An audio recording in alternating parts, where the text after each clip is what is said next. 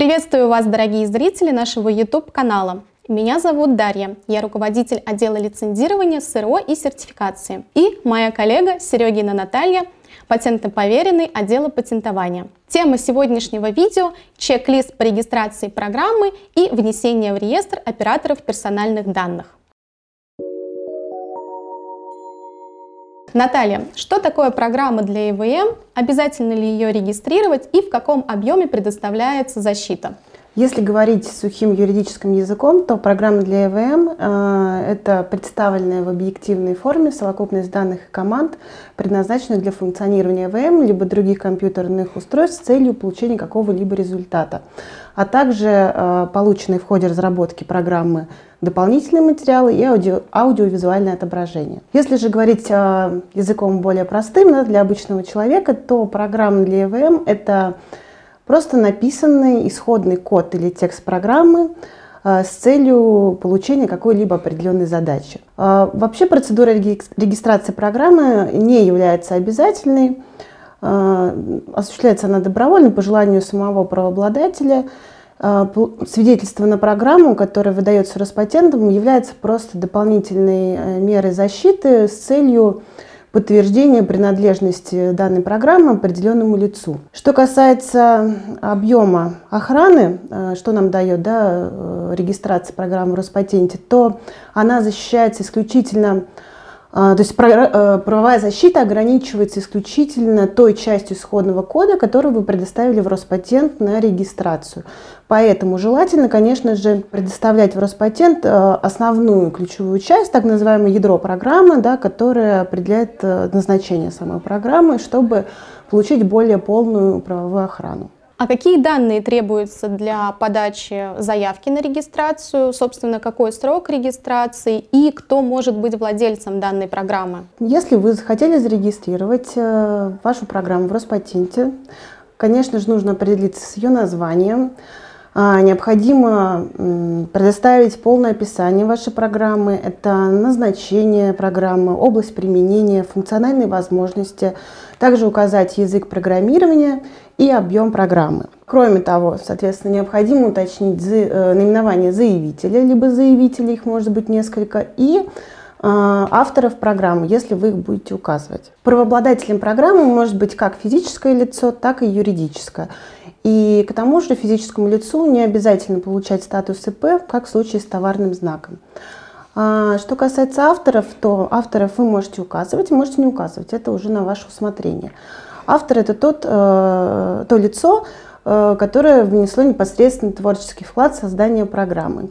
И при оформлении заявления мы обязательно указываем, какой творческий вклад э, внес тот или иной автор. А, Наталья, а может быть что-то скажете про срок регистрации? Срок регистрации программы в Роспатенте, согласно их административному регламенту, составляет 62 рабочих дня. Но на практике э, регистрация осуществляется достаточно быстро, примерно за 2-3 недели. Что касается непосредственно действия авторского права на программу, то возникает это право на программу в момент создания произведения вашего. А, программа у нас приравнивается согласно э, законодательству к литературным произведениям, поэтому в момент создания у вас возникает авторское право на программу. И заканчивается оно, то э, действует это право в течение всей жизни автора и 70 лет после его смерти. Если же программа создавалась коллективом разработчиков, то есть авторов было несколько, то срок действия истекает в год после э, смерти последнего автора. Вот, в принципе, про сроки все. Хорошо. А как осуществляется регистрация самой программы? Регистрация у нас осуществляется в явочном порядке. То есть, э, когда вы представляете документы в Роспатент на регистрацию, эксперты Роспатента не проверяют исходный код на уникальность, не, не проверяют достоверность э, данных, которые вы указали в заявлении. То есть вся ответственность за достоверность данных лежит на самом заявителе. Соответственно, во время экспертизы э, проверяется правильность оформления заявления, чтобы был предоставлен весь необходимый комплект документов, который нужен для регистрации, э, чтобы они соответствовали всем необходимым стандартам и требованиям Роспатента. Что мы предоставляем на регистрацию помимо заявления? Помимо заявления мы также прикладываем исходный код или так называемые депонируемые э, материалы. А, исходный код мы предоставляем в электронном виде в формате PDF, записываем его на обычный CD-диск. А, кроме того, мы представляем обязательно реферат на программу. Реферат представляется в двух экземплярах. В нем указывается наименование программы, область назначения, применение, функциональные возможности, язык программирования и объем программы. Если указываем авторов, э, то дополнительно на каждого автора мы прикладываем еще согласие на обработку персональных данных и согласие автора на указание сведений в заявлении о нем. А, после того, как мы направили документы в Роспатент, да, как я уже сказала, примерно 2-3 недели занимает формальная проверка документов, после чего выдается свидетельство на программу. Давайте на этом моменте перейдем э, к, плавно перейдем ко второму вопросу нашей сегодняшней темы, а именно э, внесение в реестр персональных данных. Дело в том, что э, когда мы с вами заполняем заявление, в графе номер три заявления есть такой вопрос. Содержит ли программа персональные данные? Соответственно, если наша с вами программа содержит э, персональные данные, то необходимо в этой графе указать регистрационный номер в реестре персональных данных. Каким образом нам получить этот номер, да, как осуществить э, данную процедуру, вступления в этот реестр. Об этом, Дарья, я хочу спросить уже у вас. Расскажите нам, пожалуйста. Хорошо.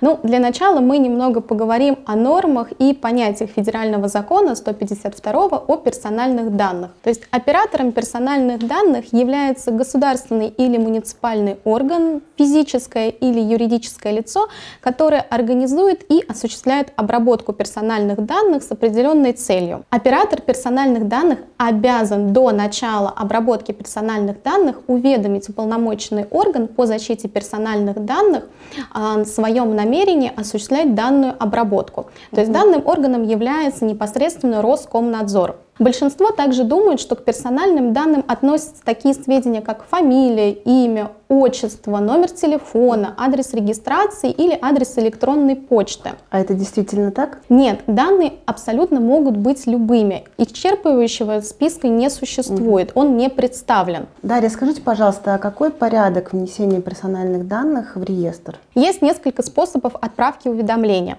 Первый, вы формируете уведомление на сайте и отправляете почтовым отправлением, обязательно в территориальный орган. Второй способ, вы формируете заявку и подписываете ее посредством электронно-цифровой подписи. В таком случае отправлять на бумажном носителе в территориальный орган вам не нужно. Дарья, скажите, пожалуйста, какие данные нам необходимо заполнить в заявлении? Основными данными, которые вы будете указывать э, в данном уведомлении, являются обязательно территориальный орган, данные об операторе, то есть это идут реквизиты, наименование, адрес, контактные данные, правовые основания, а какие правовые основания могут быть? Ну, например, основания, которые соответствуют полномочиям оператора, которые отражены в уставных документах, иных федеральных законах и так далее. Ну, например, это может быть трудовой кодекс, либо федеральный закон об актах гражданского состояния. Следующими данными будут являться цели обработки персональных данных, меры, на основании которых осуществляется их защита. То есть это, например, могут быть установка паролей, установка специальных программ на рабочее место и так далее. Также необходимо будет заполнить в данном заявлении дату начала обработки персональных данных, угу. дату окончания. Здесь есть два способа. Вы можете либо указать конкретную дату, когда вы понимаете о том, то, что в тот или иной момент вы прекратите осуществлять обработку, либо основание, то есть это может быть ликвидация юридического лица. Далее идут конкретные сведения, которые вы планируете обрабатывать. То есть здесь могут быть такие, например, сведения, как биометрические данные, ваши политические убеждения и иные сведения. После того, как будет сформировано данное уведомление, вы получаете ключ и соответствующий номер, по которому можно отслеживать статус заявки. Срок рассмотрения занимает 14 календарных дней. То есть по истечении этого срока мы получаем регистрационный номер, информацию о том, что мы включены в реестр. Не совсем так. То есть по истечению данного срока вам потребуется также на сайте заполнить соответствующее заявление о предоставлении выписки.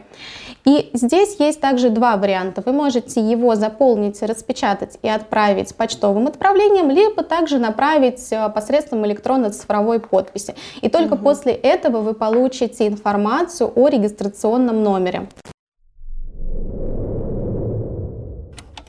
С порядком разобрались. Теперь мы немного поговорим об ответственности. Возвращаясь к федеральному закону о персональных данных, предусмотрена ответственность операторов за нарушение требований закона. То есть у них предусмотрена уголовная, дисциплинарная и административная ответственность. Статьей 13.11 Кодекса об административных правонарушениях предусмотрено несколько составов правонарушения, за которые оператор может быть оштрафован. В заключении еще раз хочется сказать, что внесение сведений в реестр персональных данных требуется всем, кто осуществляет обработку третьих лиц. Это могут быть банки, юридические бухгалтерские компании, салоны красоты, которые предлагают вам оформить бонусную карту, абсолютно без исключений. То есть операторы реестра персональных данных нас окружают по факту повсюду. Если у вас остались вопросы касательно регистрации программы для ЭВМ, а также внесения э, в реестр персональных данных, либо какие-то другие юридические вопросы, вы можете обращаться к нам в юридическую компанию Юрвиста. Мы обязательно вам поможем. Удачи и до новых встреч!